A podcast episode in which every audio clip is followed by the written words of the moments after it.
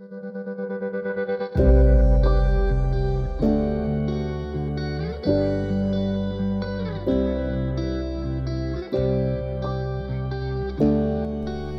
大家好，欢迎来到艾米之音。今天我们要聊五月底我们回到纽约之后的一些心情，然后还有我们看到的事情，所以就是算是一个小反思。那先请今天的主角室友跟大家打个招呼。Hello，大家好，我是室友。OK，那。有追踪我们一段时间的朋友就知道，说我们去年有一整年的时间，他啦，他有一整年的时间是待在纽约念书的。那我有过去找他，我们有一起在那边生活半年。然后去年暑假的时候就一起回到台湾了。那将近一年的时间，我们又再次回到纽约。那这一次主要回去的目的呢，是因为他要回去参加他的毕业典礼，所以我们就见了很多以前的朋友。然后一起体验了一些嗯纽约的一些大小事，那我们就来做一个小小的心得反思。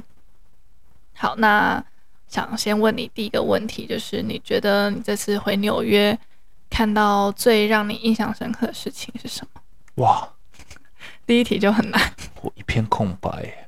印象深刻的哦，或是让你觉得最难忘的？我觉得印象深刻的还是纽约的天际线不会是人，天际线什么意思？我觉得这要去过纽约的人才会有感觉，嗯、就是因为我个人也算看过蛮多好莱坞的电影的啦，所以其实我第一次去纽约的时候，我就觉得哇，太酷了吧！电影的情节都搬到你眼前，嗯，这样，然后即便已经很熟悉，即便你已经看一年了，你再次回去，你还是觉得很感动，没有到感动。印象深刻嘛？OK，跟感动有点差距了。结果是我感动我自己。但就是那个，像那个 Hudson River 的公园啊，或者是 Downtown 的街景啊、城市啊，嗯、还有很熟悉的地铁的臭味啊，就就是有一种把你带回读硕士的那个时期的感觉。嗯，确实，就是如果你有在一个地方有一个很长时间的相处，然后你过一阵子再回去，你会觉得把你自己带回那个时候所经历的一切。我刚前面有说我们是一起回台湾的，但是我其实比你早回去，因为那个时候我是因为家里有紧急的事件，所以我就很急忙的就匆匆的就离开了纽约。那时候对我来说，并没有好好的跟纽约说再见，即便那个时候对我来说，纽约并没有。一个很特别的归属感，因为我就是一个去那边生活，但我也没有任何身份，我就是在那边生活，然后跟男朋友一起同居的一个状态。但是我觉得回到台湾之后，我还有时候还是会很想念在纽约的那个时期，所以这次回去，我觉得特别感动的是，我觉得我好像可以好好的跟纽约说再见呢。搞不好你还会再去啊？就是已经好好道别了，然后又再回去。But anyway，我觉得我那个时候刚下飞机的时候，我其实有一股这样子的感动的。那你自己呢？大方向来说，你这次回去纽约的心情是什么？我觉得很累。很累吗？我很开心耶，我每天都好开心。我虽然我们只有待四天，我觉得调时差很累，是很累，但是那个地方就会让你很想要好好的。把握每一天，跟在西雅图不一样。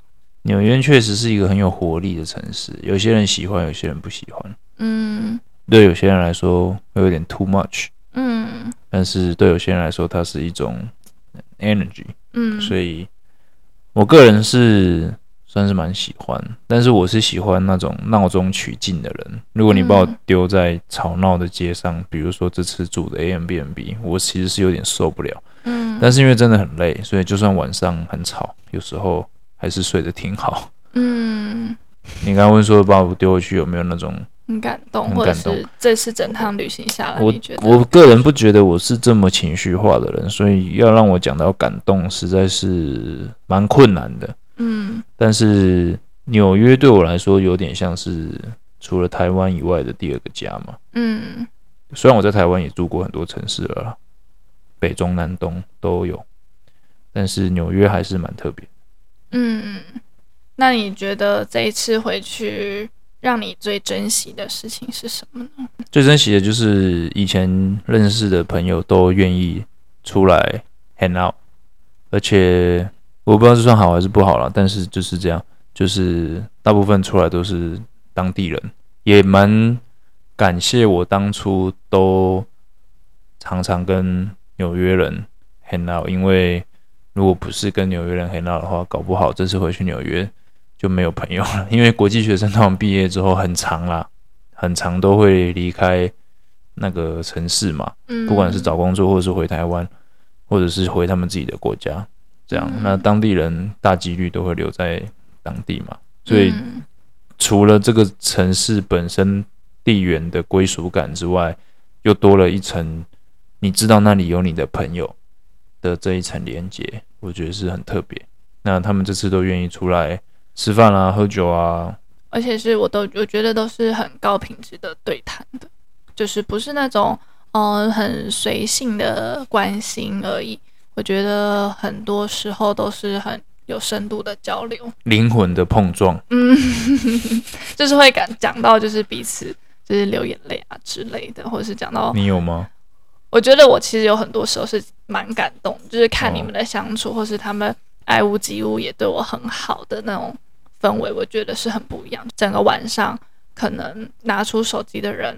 很少，然后大家会很愿意花时间了解你在现在在做什么，了解你真实的想法。嗯，我觉得一个蛮酷的例子就是我们朋友后面，因为我们住的地方离我们最后一个结束的餐厅走路大概要半小时。嗯，然后他为了多跟我们相处那个半小时，他就完全不顺路的情况下。陪我们走回我们的 Airbnb。嗯，然后他就会一直说，他明天就要走了，你明天就要走了，然后让我想到一年前你要离开台湾的时候，你也是跟这一群人喝到烂醉，就是你们就是要把握到最后一刻。然后我还记得他就是醉着，然后跟你说：“天哪，他要即将要失去你了”等等的这种话。然后，但是一年后你又再次出现在他面前，然后这位同学是男性，我真的觉得他们超像同性恋的。对你们之间的有些话用英文讲就不会那么矫情，用中文讲听起来很矫情。就像你用英文就很容易跟人家说 I love you，但是你用中文其实很难跟人家说我爱你一样。嗯，对啊。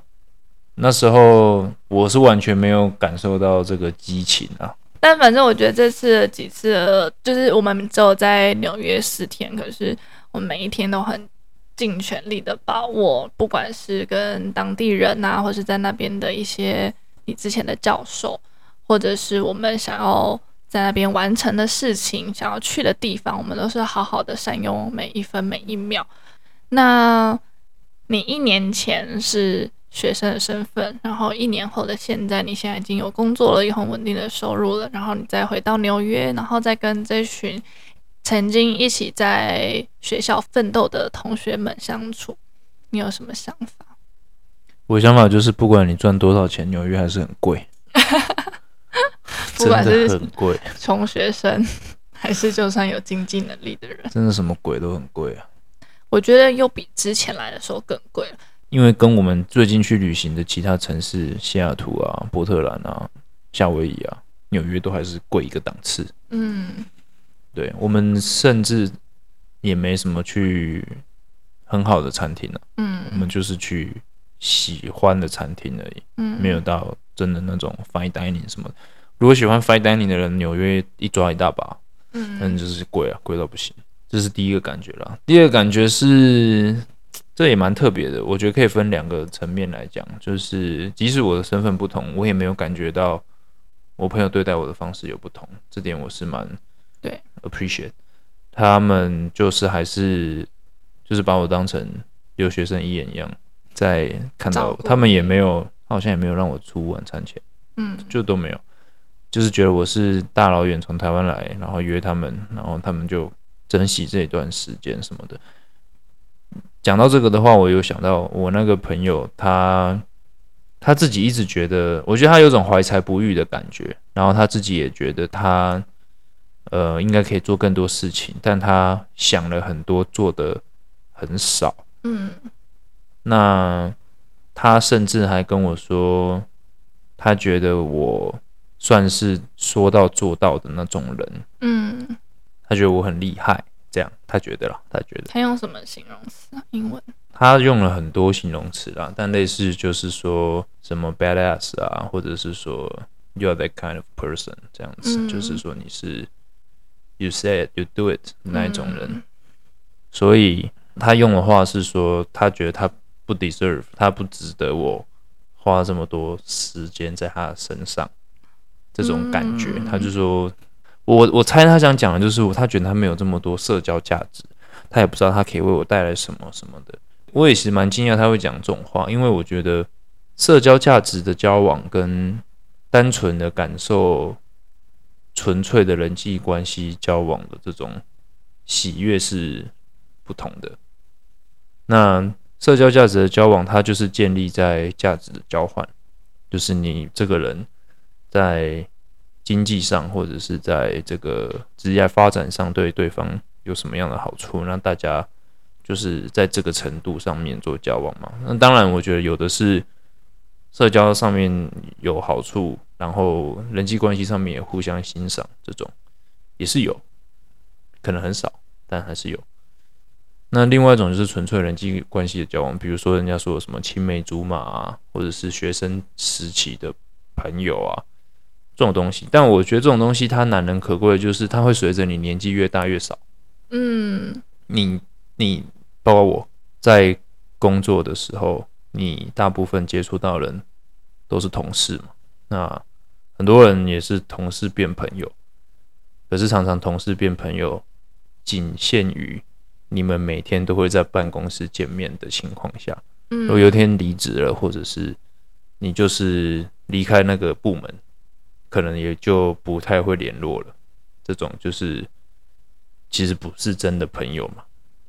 对啊，所以我就觉得，反而到这个年纪，嗯，你会有这种单纯享受 hang out 出去喝两杯聊是非，你成功他会为你开心，你失败他会帮你加油的这种朋友是会越来越少，他不会像可能同事或者是一些比较心很强的朋友，他希望你过得好，但不要比他好。嗯的这种情况，他希望你过得好，他也希望你开心，他也希望你做到你想做的事情。嗯，这个是我觉得很难能可贵的事情，所以我觉得这才是你为什么会觉得我们的相处是很直接，而且讲话也是有在真心对谈的。嗯，就是反而还被你们的情感给感动到。你说的那位朋友，就是他有点怀才不遇或什么的，我觉得可能很难用文字跟大家描述啊，或什么。但是我觉得这趟回去啊，你也可以看到说，一年前跟一年后，除了嗯情感上面变得更珍惜以外，我觉得每个人都也在自己的人生当中进步。虽然刚刚那位同学说他有点怀才不遇，然后可能他对于他自己的人生方向可能不是那么明确，或是甚至可以说是有一点迷茫。但是我们也有看到他很多他一年后的蜕变，或者是另外一位女女同学，我们一年前看到他的时候，他可能是有一点横冲直撞的，比较 aggressive 一点等等的。可是，一年后我们再看到他，然后再跟他相处之后，我们发现，诶，他变得更会聆听了，然后好像不知道这一年发生了什么，但就觉得大家好像也都渐渐变得越来越好。嗯。然后我突然也想到，就是其实大部分伊尔朋友的年纪其实都比他还要大，你大概快三十嘛，然后我们这是 hang out 的朋友，就是大概可能三二到可能四十左右的这个年纪。那我觉得其实从他们身上你也看得出来说，虽然他们是在纽约，在一个可能全世界最多机会的地方，可是你还是可以看到说他们。也会对于自己的人生，或者自己的职业，或者自己的选择，会有点迷茫。就是我觉得，其实全世界的人都是一样的。国外的月亮并没有比较圆，那国外空气比较好。对，就是都有各有利弊。但我们离开之后，纽约空气就不好了。对啊，还有就是朋友写信给我们说，我们离开纽约之后，把所有的 good luck 都也一起带走了，就觉得蛮可爱的。但你就想要嗯跟就是听众朋友分享，就是说如果你现在觉得很迷茫啊或什么之类的，就当然不要去怪东怪西，但是也更不要怪罪自己这样子。嗯，就后来我跟我朋友聊到说，他不值得我花太多时间在跟他 hang out 的时候呢，他也讲到说，他觉得他就是都没有做什么他觉得有意义的事情，或者是厉害的事情。然后我记得我那时候跟他讲，厉害的事情他不会过一个晚上就发生，厉害的事情你是要一直去，一直去投资嘛，你要，嗯，这很这很科学啊，这大家都知道，说每天进步一点点，但是你就会有一天获得巨大的进步，但这这确实是真的。那另外一件事情，我我觉得更重要的就是。他今年大概三十岁吧，三十一岁，然后他觉得他已经就这样，他觉得他就没什么。但我就觉得三十岁其实以现在的人来说，你可能有念硕士的话，你才你才出来工作四五年。我我讲实在的，你工作四五年，你可能真的也没有学到什么东西。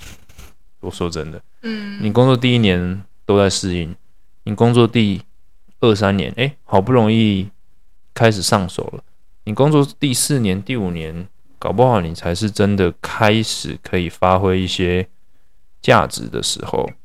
那更不用说，你不一定这四五年都做同一份工作。我想讲的就是，我某种程度上也相信，三十岁是新的二十岁。嗯，就是才刚开始，你三十到四十有二十年，四十到五十，五十到六十，有有有有有三十年的时间，你可以奋斗。你的职涯其实从二十五岁才开始的话，才过五年，你还有六个五年，那你怎么会觉得你就就这样了？嗯，如果你真的觉得你就这样的话，那你才是真的会这样了。我那时候就跟我的朋友。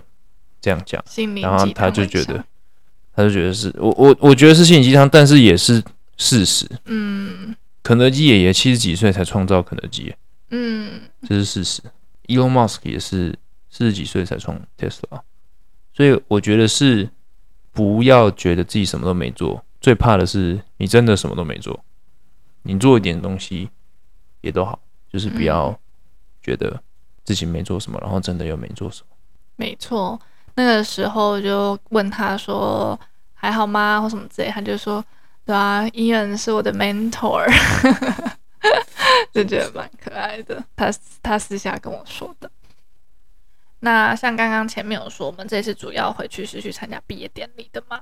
那老实说，我自己在国外拿过硕士，我自己是没有回去参加毕业典礼，因为我觉得，嗯，没有什么特别让我觉得可以在。花一张机票的钱回去参加毕业典礼，但是伊恩他会回去，其实还有一个很重要的原因是他的教授，他在研究研究所遇到这个教授，对他来说是非常重要性的一个人物。你要不要来分享一下你跟这位教授的缘分？可惜我教授听不懂中文，不然我就 传给他。我教授算是我这辈子遇过可以明确定义为贵人的一个师长，嗯，他没有直接教我的课，但是他那时候是我们的系主任。然后那时候我刚到的时候就，呃，有去拜访他，因为他做的研究跟我以前的工作有相关。然后我就觉得，哎，反正人生地不熟，去了就拜访一下嘛。然后我那时候去的方式又是比较特别的计划，所以。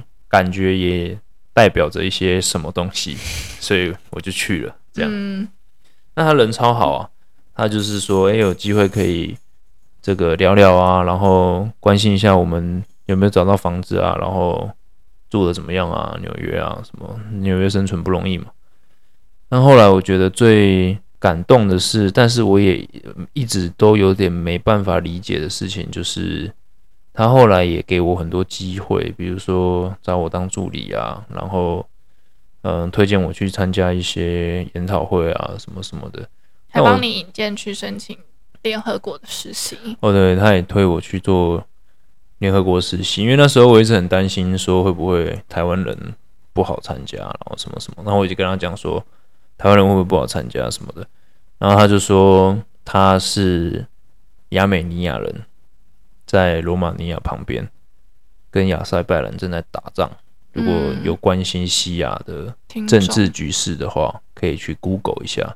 亚美尼亚在亚塞拜然的领土内有一块飞地，飞地就是完全没有相邻的领土。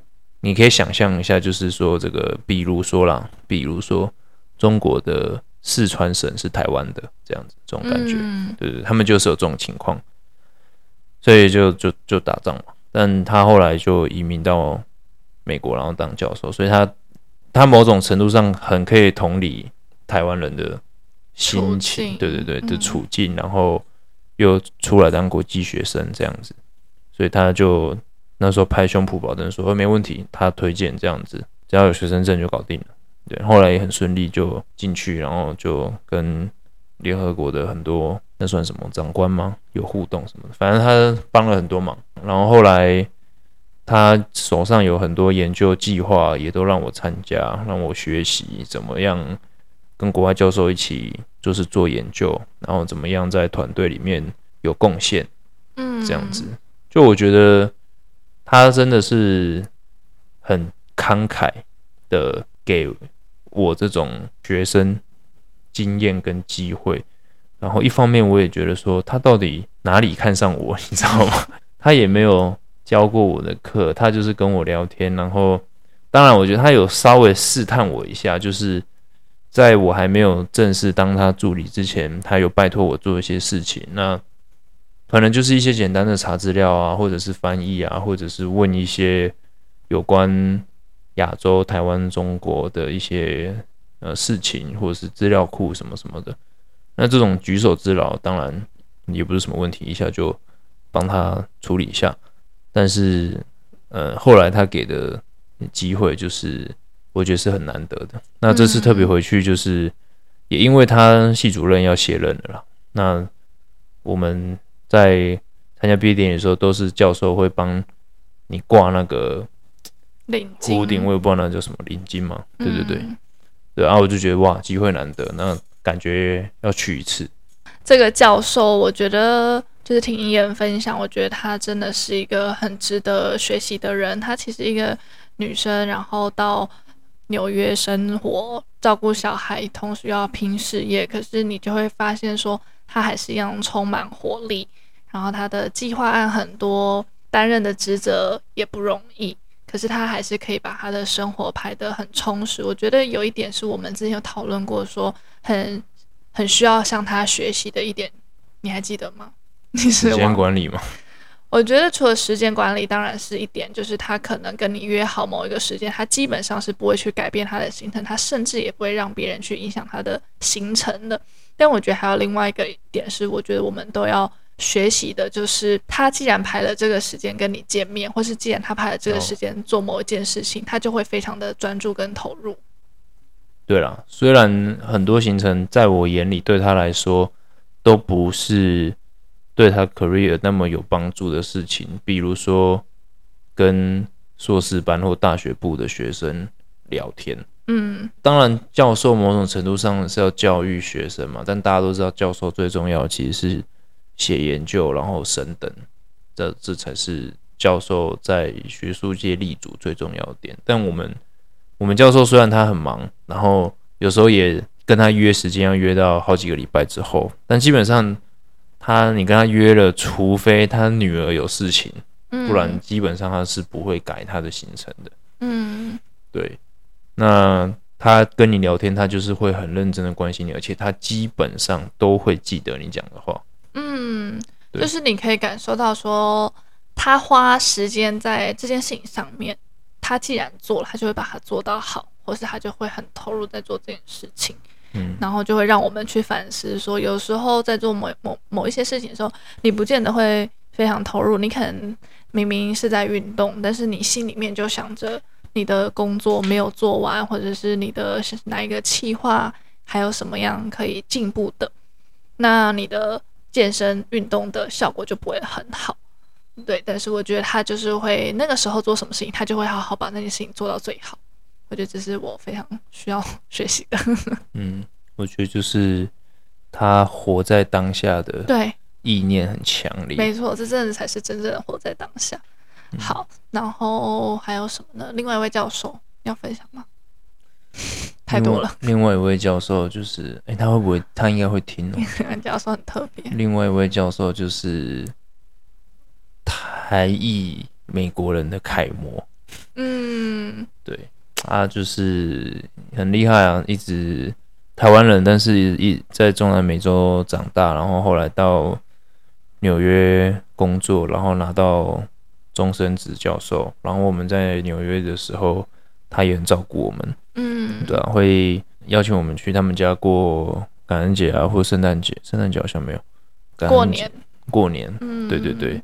然后，我觉得他也是很，他就是一位教育家，他也很认真，会听像我们这种，我不敢说我是小屁孩了啦，但我们这种后辈的烦恼啊、想法。啊、职业的想法啊什么，虽然有时候不同领域，但他还是会给一些很很明确，嗯，但是很不仅局限在你这个产业的意见。嗯，我觉得是也是一个很好的 mentor。没错，而且这一次回去之前，我们跟他有说我们什么时候到的时候，他就马上约了一个时间排给我们，然后也是说什么盛情款待啊等等的，然后他和他老婆一起出席，跟我们享受一顿非常一样很有深度跟很深刻的一个午餐时光。然后那段时间也让我感受到说，当你真的成为一位。教授或者是一位像你说的教育家之后，你是真的发自内心希望后辈好。我觉得身为一个后辈，你会特别珍惜教授这样子的缘分，然后也会特别感恩有这样子。我记得有一次我好像就跟你提到说，如果我真的会想有一天想从事这个教授的工作的话，嗯、我可能就是被他们两个害的。对，就是这两位教授，你会害人不浅。你会就是会有一种哎，我好像真的可以帮到某一个人啊！我想到一件事，就是我们那个台湾裔的教授，他刚去美国的时候，因为他其实是在中南美洲长大，所以他也没有美国国籍。嗯，然后他在找第一份第一份工作，永远是最难的，在美国。然后他也是在找，然后后来也是有一个贵人相助，所以嗯。我觉得这种东西就是很奇妙，就是他需要的时候，他也没有特别去要求这个呃教授的贵人来帮他，但是他就帮了。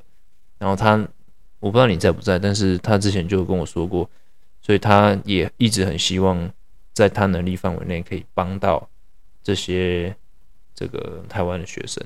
嗯，对。那其实像我们那个教授那时候找我当。助理的时候，虽然那时候那个呃当助理的津贴不高，但也是补贴了一些在纽约超贵的物价。但对他自己可能也不觉得这是什么帮忙了，但其实对我们来说就是很感念的事情。嗯，但我记得那时候你跟我分享那位台医教授，以及你有时候会跟我说为什么你的这个亚美尼亚的教授要对你那么好的时候，其实。我也会去反思，我也跟你说，我觉得，当然教授他一定会想要去照顾他的晚辈，可是那么多的晚辈，他不可能有那么多的资源要分散给大家。那这时候，我觉得他们一定也是从你们的身上看到一些特质，让他愿意帮助你。那还有没有什么是我们这一次去纽约特别想要跟大家分享的吗？如果经济允许的话，一辈子还是要去一次。怎么跟萨摩亚差这么多？萨摩亚那一期我们是说，嗯，可能大家这辈子不会想要去萨摩亚，然后这这一集是鼓励大家要去纽约。那我觉得去大城市会有一种我很渺小的感觉，这个是重要的，嗯、不然你会觉得你很屌。真的，很多人会这样觉得。你去过纽约就知道，奇才都你你以为你很有钱，你其实没有那么有钱。然后你以为你很穷，还是有人比你更穷？嗯，真的，我觉得纽约真的是一座非常酷的城市。你以为你很酷，还是有人比你更酷？你以为你很怪，有人比你更怪。Everything 去了之后，就会发现原来自己不算什么。这件事情其实是重要的，因为当你发现你在意的东西都不再重要的时候，或者是都其实就是 nothing 的时候，你才会去想，那我是什么？嗯，我想要什么？我在这个什么都有的地方，我到底想要什么？你是要名声，你还是要钱？你还是要人际关系？你还是要过你自己嗯想过的生活？那那是什么？那现在可以理解了，为什么纽约人很多都很迷茫了，因为太多选择了。我觉得是啊。当你很多选择的时候，你虽然拥有自由，但同时不确定自己心在哪里的时候，你反而会更更加迷失。哎，但就是都是嘛，就是趁能试的时候就是啊，大大家都是这样的。嗯，对啊，只是有人试什么都成功，有人不一定。对啊，但试是不会错的。那我突然想到一件事情，我们再回到你跟你的同学的那个过程好了。你一年前你们都一样是在这个教室里面一起奋斗、一起写报告、一起交作业，但是一年之后呢，你反而是先拿到了一个 NGO 的工作，然后也有同学表示说：“哎，你的公司很酷啊，然后如果机会的话，他也想要加入。”你觉得这其中最大的差异是什么？最大的差异就是。我有一直去试啊，嗯，因为我，我大我这两个朋友其实有三个，但他们其实都在做他们原本就在做的事情，他们没有做新的事情，所以有时候所谓的这个跨出舒适圈其实是重要的，因为你要遇到新的人才才才有新的机会。其实我可能之前没有讲过，其实我一开始去投 resume，然后面试完第一时间我是没有被录取的。嗯，我是后来他们又回过来找我，希望我加入。但是如果我一开始就没有去投的话，当然就不会有人来找我嘛。对对，所以其实其实很多时候是这样，你去面试的时候，他有时候现在不找你，可能是有他自己的原因，就是他们目前没有缺，没有预算，或者是还没有适合的位置，但是。也许他们看过你之后，他们反而会去想说：“诶，这个人其实不错，我们该怎么用他呢？”或者是“诶，这个人不错，我们暂时没有缺，但是等下一个缺的时候，可以再去 reach out 他看看。”所以我觉得多多的去在专业领域上尝试不是坏事，而且平常就可以做这件事情。有时候会。有点怪，但是我觉得大部分时间你只要好好讲清楚，说，哎，我来问这间公司，只是因为我们对我对你公司在做事情很有兴趣，然后我其实也算是呃相关产业，然后我想了解一下，那呃有机会的话可以 Google Meet 一下三十分钟，不会占用你太多时间之类，我觉得这都是可以被接受的。啊，如果就算被拒绝。就被拒绝了，没关系。反正你至少你尝试过。有时候我觉得第一个是我有去尝试，我不知道他们有没有尝试，但是我至少我有。然后第二个就是我有去试图善用我自身的优势了。啊，我一开始没有想找工作，其实后来我有刻意的去 follow，我觉得跟我的专业背景有相关的专业人士，或者是公司，或者是团体什么的。因为演算法嘛，所以他就推了很符合我的背景还有专业知识的工作出来。我觉得大家现在有时候找工作会去看，第一个当然是看这个薪水待遇好不好，但其实有时候，呃，稍微把自己的专业背景还有优势，包含语言优势，包含地理位置优势，包含专业背景优势，甚至包含人脉的优势，重新。排列组合一下，再去做待遇的比对，可能会有一些蛮不错的效果。嗯，我那时候就是这样做的。不然，大家都知道我前一份工作是公务人员，公务人员到底要怎么跳槽？大家都会觉得，哎，公务人员你不当公务人员，你能做什么？但是其实很多公务人员是很专业的。嗯，只是他能拿出来排列组合的优势可能没有那么多，但是当你可以拿出来排列组合的优势越来越多之后，你就会发现，哎，可能我六个优势里面，我拿三个出来就可以 match 到其中一个我梦寐以求的工作。呃，假设你是公务人员啊，你可能在做呃有关工程相关的公务人员，那你就有工程相关的背景。然后你工作的时候，你当然你就会有一些接触到民间的人士，你有接触到一些公司啊、厂商啊。当然你没有办法直接这样跳槽过去，但是你可以多跟他们聊聊现在业界的状况或者是什么的需要的人才。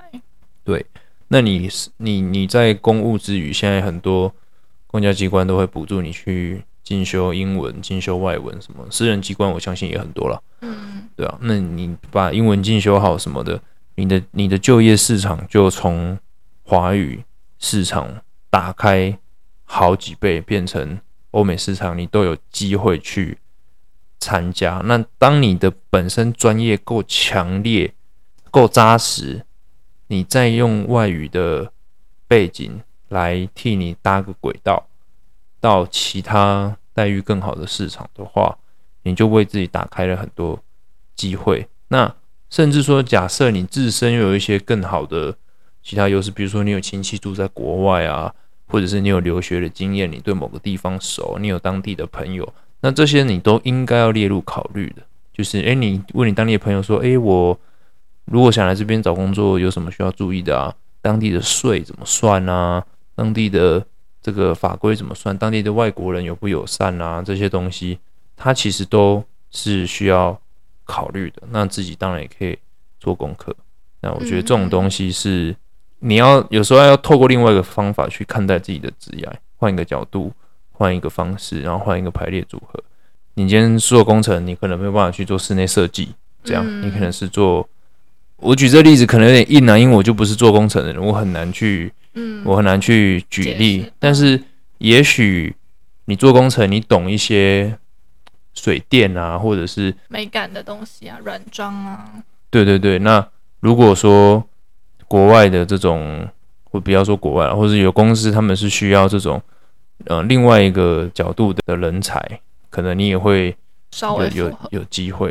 对，对，像我那个时候，其实我是教英文教学的，可是我那时候在纽约，我就一直很希望说我可以有一份工作啊，或者是我可以去。